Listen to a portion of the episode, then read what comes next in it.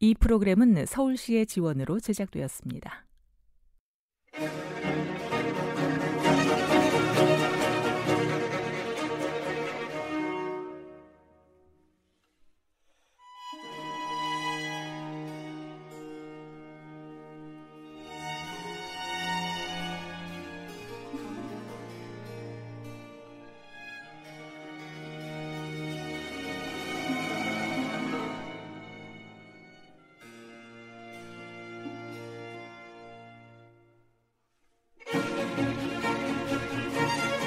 CBS 특집 다큐멘터리 2부작 자살률의 비밀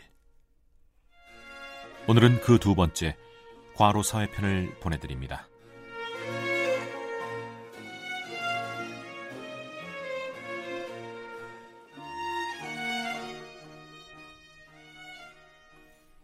IT 업계에서 일하는 장향미 씨는 3살 터울 동생 민순 씨의 새로운 직장에 대한 우려가 있었다. 그녀와 동생이 몸담고 있는 IT 업계는 노동 강도가 센 것으로 유명했다. 두 번 출근했더니 일주일이 지났다는 말이 있을 정도였다. 장양미 씨의 이야기다. 개발자 같은 경우는 저는 이제 개발자는 아니거든요. 근데 뭔가 이제 게임이 하나의 상품이잖아요. 상품을 출시하기 위해서 출시일이 이제 정해진단 말이에요. 이때 이때 지금 출시를 하겠다 라고 하면 그 시기에 맞춰서 이제 갑자기 이제 크런치 모드라는 걸 하게 돼요.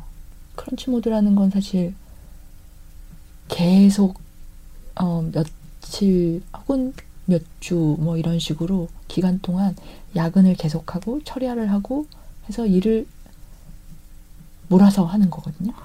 온라인에서 모바일로 주력 플랫폼이 변화하면서 IT 업계의 크런치 모드는 더 잦아졌다. IT 업계의 문제는 노동 시간만이 아니었다. 임금 문제도 있었다.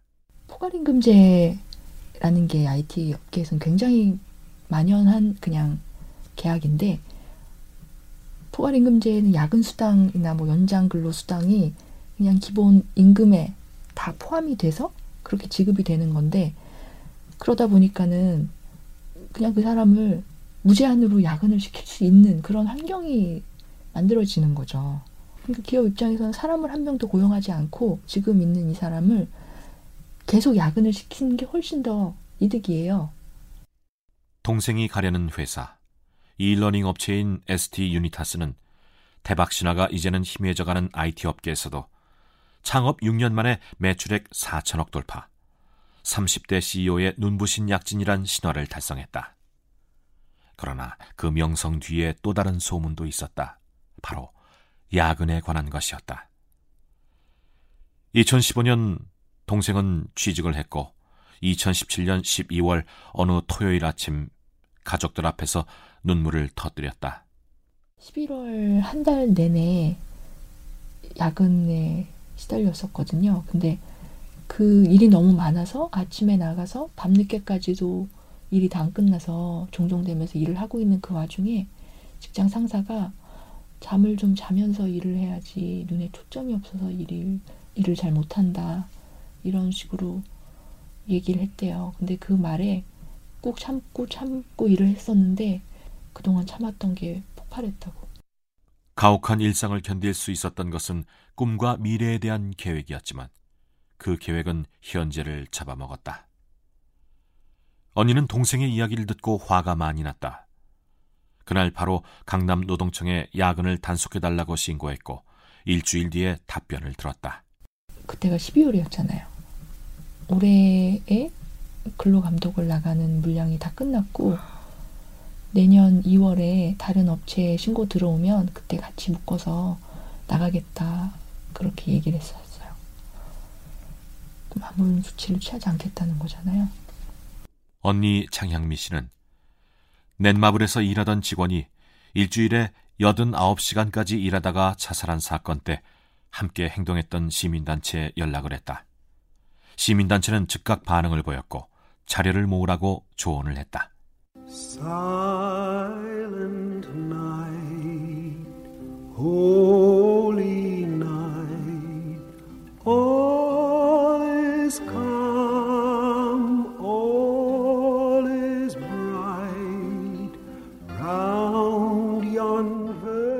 크리스마스 연휴 때 가족들은 함께 식사를 하면서 그 일에 대한 대화를 나누었다. 동생이랑 저랑 이제 시민단체에 신고한 거를 가족들도 알고 있잖아요. 네. 그래서 음, 그 얘기가 이제 나왔던 거죠. 그래서 동생이 거기에서 그 자리에서 얘기를 했었어요. 음, 자기랑 같이 이제 일하는 어린 신입 직원들이 있잖아요. 근데 자기는 지금까지 이렇게 야근을 했지만 신입 직원들이 야근을 계속 이제 자기처럼 이렇게 하는 해야 된다는 게 너무 마음이 아프다고 그래서 이번 기회에 자기가 나서서 이런 관행을 좀 바꿀 수 있으면 바꾸고 싶다. 야근을 없애고 싶다라고 했었어요. 모두가 새해는 더 나은 해가 되기를 바란다는 소원을 품는 바로 그 시점인 1월 3일. 스스로 생을 마감한 동생이 죽기 전날 언니에게 메일로 보낸 것이 있었다. 자기 출퇴근 교통카드 기록을 뽑아가지고 저한테 줬었고요. 자료를 넘겨주면서 동생은 이렇게 말했다. 언니 고마워라고. 동생은 유서를 남기지 않았기 때문에 언니는 출퇴근 기록부를 동생의 유서로 생각했다. 장민순 씨의 교통카드 기록 등을 분석한 결과 근무 기간 동안 법정 근로 시간인 12시간을 초과해 연장 근로를 한 주가 35.7%나 됐다. 하루 12시간 이상 압축 노동을 한 날이 100일도 넘은 장민순 씨가 받은 연봉은 3,200만 원이었다. 연봉 중 36%가 연장 및 야근 근로수당 명목으로 미리 할당돼 있는 기이한 구조의 포괄 임금 계약이었다. 동생이 죽었을 때 회사는 이렇게 말했다. 동생이 원래 우울증이 있어서 우울증 때문에 죽은 거다.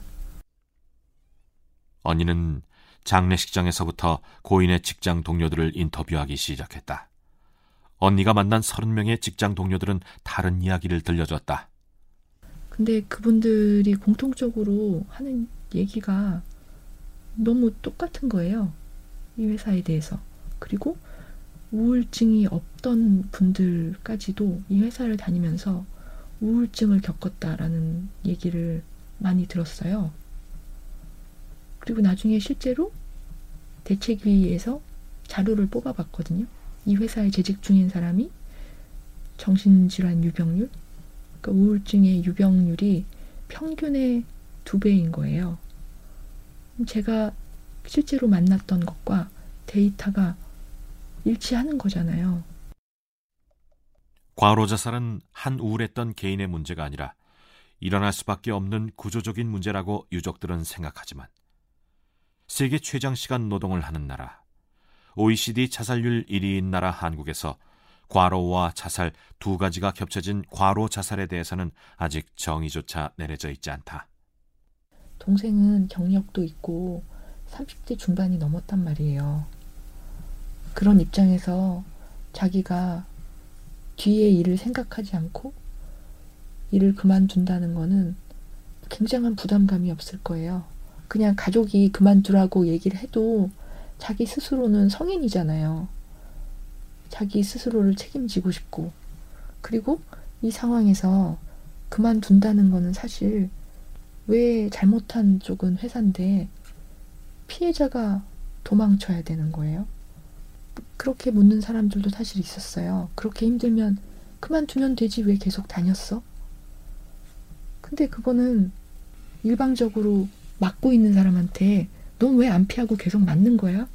라고 얘기하는 거랑 뭐가 달라요? 과로 자살은 개인의 문제가 아니에요. 우리나라가 OECD에서 자살률 1위고 최장 노동 시간 2위라고 하는데 사실 과로 자살은 이 두 가지 문제가 결합된 거예요. 이거는 그냥 사회적인 문제거든요. 과로 자살 유족들에게는 결코 만만치 않은 일이 또 기다리고 있었다.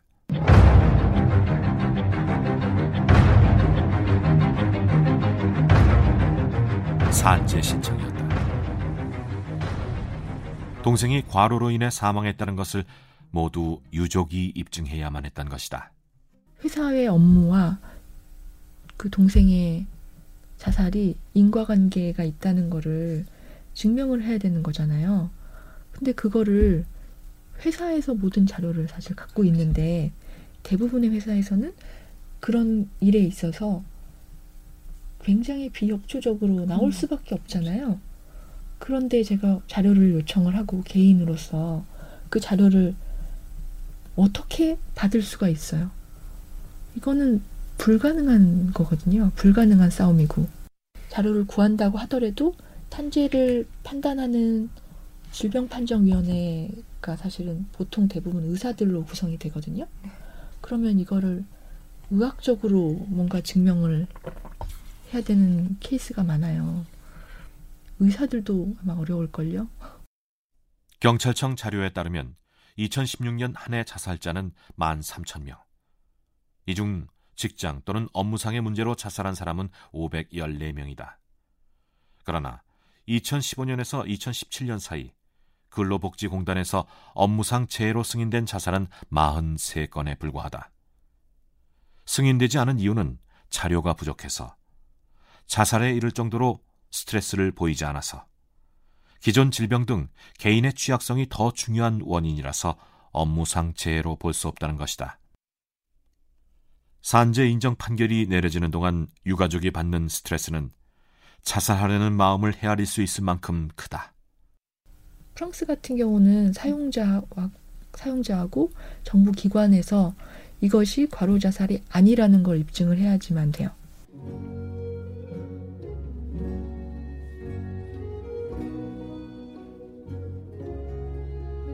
일본의 자살 예방법이 생긴 배경엔 10대 유가족들의 역할이 컸다. 고이즈미 총리 시절 NHK에서 방영된 클로즈업 현대라는 프로그램에 최초로 10대의 자살 유가족들이 모습을 드러냈다. 모두 가장인 아버지를 잃은 아이들이었다. 10대의 유족들은 고이즈미 총리를 찾아가 물었다. 총리, 자살은 개인의 책임인가요? 사회의 책임인가요? 고이즈미 총리는 개인의 책임이라고 대답했다. 그때 프로그램의 담당 PD였던 스미즈 씨의 이야기다. あのせっかく遺児たちが自らの名前も顔も隠さずに体験を語り 모처럼 우리 아이들이 이름과 얼굴을 드러내놓고 경험을 말했고 그것도 유족 자신들을 위해서 부탁합니다가 아니라 자기들의 부모처럼 자살하는 사람이 늘지 않는 사회가 되게 해달라고 대책을 촉구하는 그러니까 사회를 위해서 그들은 움직였는데도 그럼에도 불구하고 총리는 자살자 개인의 문제라 어렵네요 라는 반응이었습니다. 저는 솔직히 장난이 아닌데 라고 생각했습니다. 심혜주 씨는 아무도 죽음에 내몰리지 않는 사회를 모토로 하는 자살 예방법 제정을 목표로 라이프 링크라는 시민단체를 만들었다. 결국 고이즈미 총리 시절 자살은 사회적 책임임을 명시한 자살 예방법이 통과됐다. 도쿄 과로사를 연구하는 가족 모임 공동대표 나카다 씨. 한 병원의 소아과 부장이었던 그녀의 남편 나카하라 토시로는 19년 전인 1999년 병원에서 자살했다. 당시 44살이었다. 그때 그는 연속 32시간을 근무했다. 그는 유서에 저출산 시대 경영 효율화의 파고로 고통을 겪어왔음을 밝혔다. 남편의 유서는 개인의 감정이 아니라 사회에 대한 호소를 담고 있었기 때문에 나카다 씨는 그가 고민했던 문제를 조금이라도 개선하는 것이 자신의 사명이라고 생각했다. 나카다 씨의 이야기다.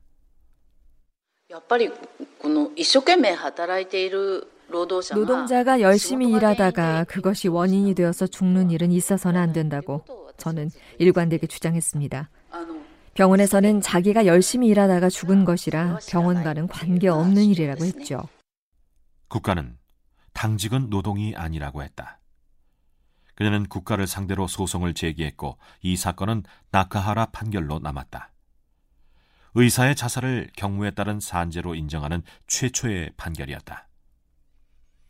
2014년 과로사 방지법이 제정된 배경에는 나카다 씨와 같은 과로사 유족들의 노력에 힘입은 바가 크다. 일본은 2006년 자살 예방법 시행 이후 자살률이 34% 줄었다. 그러나 결코 떨어지지 않는 두 분야가 있다.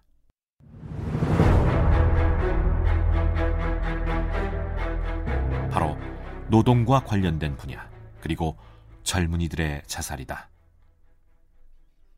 과로사 방지법까지 제정됐지만 과로사도 과로 자살도 줄지 않는 이유는 장시간 노동이 계속되고 있기 때문이고 장시간 노동을 참고 계속하는 이유는 고용 불안 때문이다. 과로사 변호인단 전국 연락회의 사무국장인 다마키 변호사의 이야기다.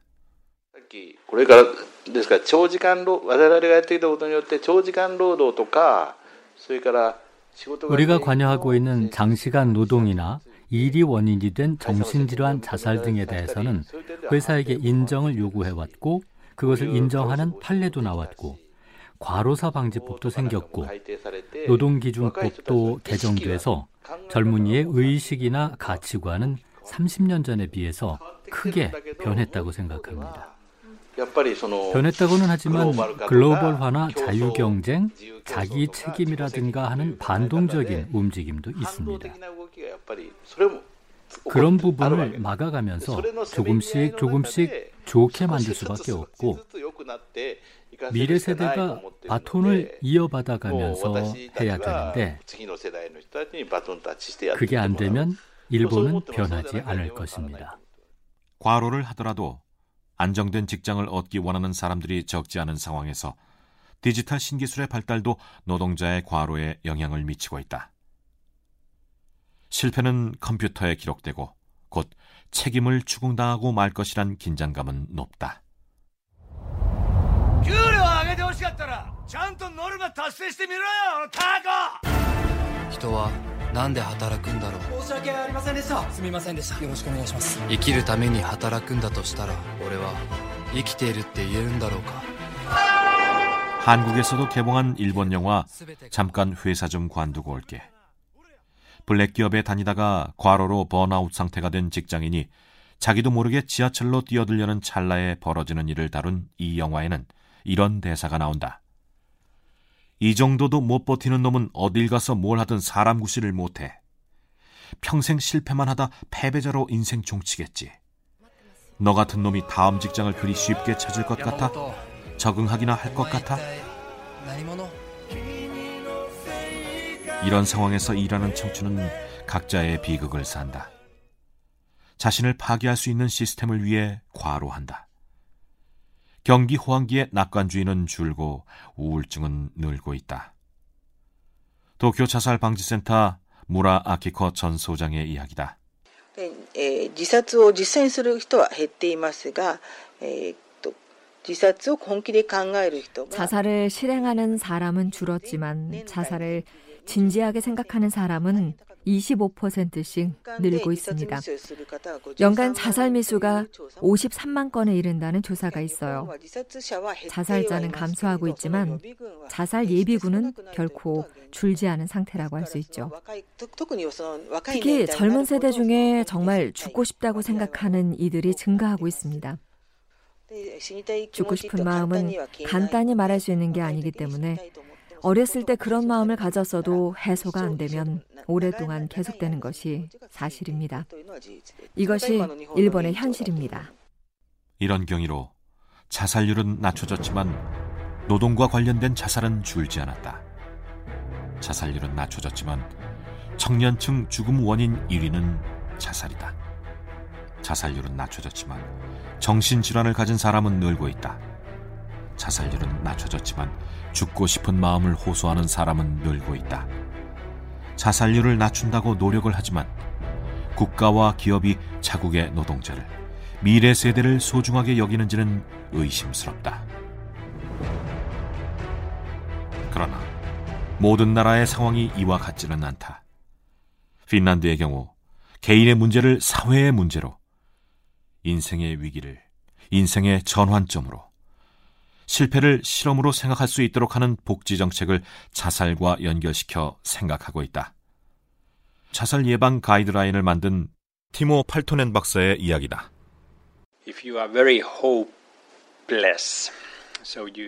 만약 당신이 당신을 애워싸고 있는 상황 속에서 어떤 희망도 볼 수 없고 미래에 대해서 비관적이라면 자살 생각을 더 하게 될 겁니다.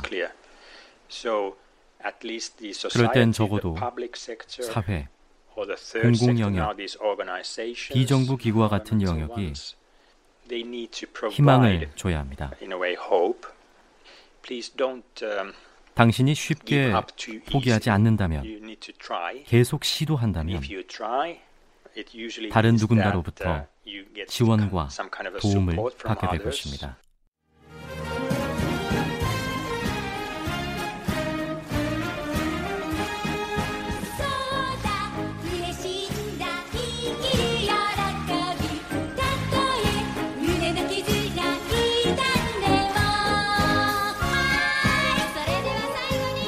일본인이 즐겨 부르는 호빵맨 행진곡의 가사는 이렇다. 무엇을 위해 사는가를 답하지 못하다니 그렇게는 못 참아. 그래, 기쁘단다. 삶의 기쁨. 호빵맨 너는 가라. 친구들의 꿈을 지키기 위해. 일본에서 노동과 관련된 진전은 그나마 유가족들의 손에 의해서 더 이상 사회적 평가만을 두려워하지 않는 사람들의 손에 의해 이루어졌다. 동생을 잃은 장향미 씨는 한국에도 생긴 과로사 유가족 단체와 함께하고 있다. 앞으로 혹시 과로사 혹은 과로 자살을 겪을 유가족들을 위해 매뉴얼을 만드는 작업을 진행 중이다. 이런 문제점들을 겪게 되잖아요.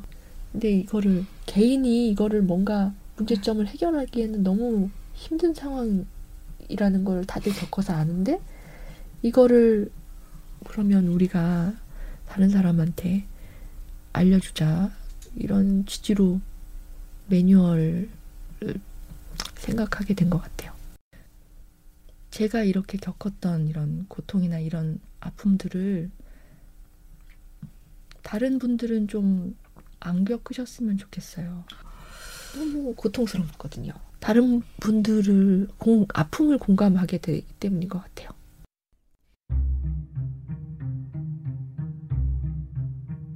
우리가 꾸는 또 하나의 악몽. 누군가는 선택받고 누군가는 버림받는 노동시장이 존재한다는 점이다. 악몽 속에서 버림받는 것은 자기 자신이다. 한 인간의 가능성을 사회가 보지 못할 때 우리는 한탄한다. 그러나 사회를 만든 것은 인간이다. 그 사회를 못 견디는 것 또한 인간이다. 못 견디기 때문에 자살할 수도 있지만 못 견디기 때문에 바꿀 수도 있다.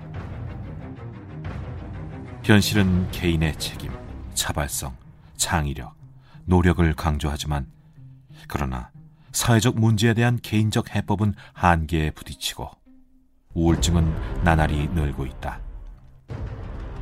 이 문제의 심각성을 가장 잘 아는 것은 유가족들이고 유가족들이 택한 방법은 사회적 문제를 개인의 문제로 돌리는 것이 아니라 서로 도우면서 해결하는 것이다. 현재 국가는 유가족들의 슬픔과 희망을 포착하지 못하고 있다. 2003년부터 2017년까지 국가의 자살 예방 대책은 사회적 원인에 대한 해결보다는 자살에 대한 인식 개선, 자살 예방을 위한 홍보와 우울증 치료 등 정신보건 서비스 강화에 주로 맞춰져 있다. 자살 유가족을 자살 고위험군으로 선정해 예방 대책의 우선 대상으로 삼겠다고 밝히고 있다. 그러나 과로 자살 유가족이 가장 먼저 받고 싶은 예방약은 자살은 개인의 책임이 아니라 회사와 사회의 책임이란 인정이다. 가족을 죽도록 방치했다는 자기 자신의 죄책감.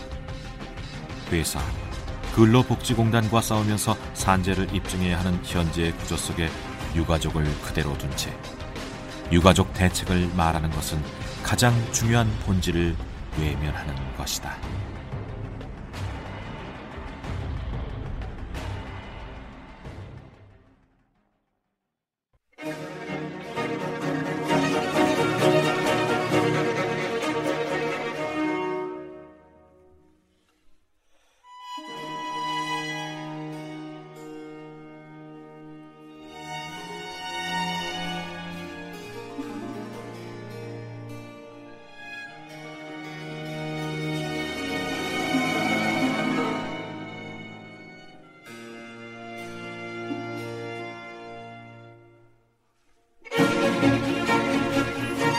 CBS 특집 다큐멘터리 2부작 자살률의 비밀 오늘은 과로 사회편을 보내드렸습니다.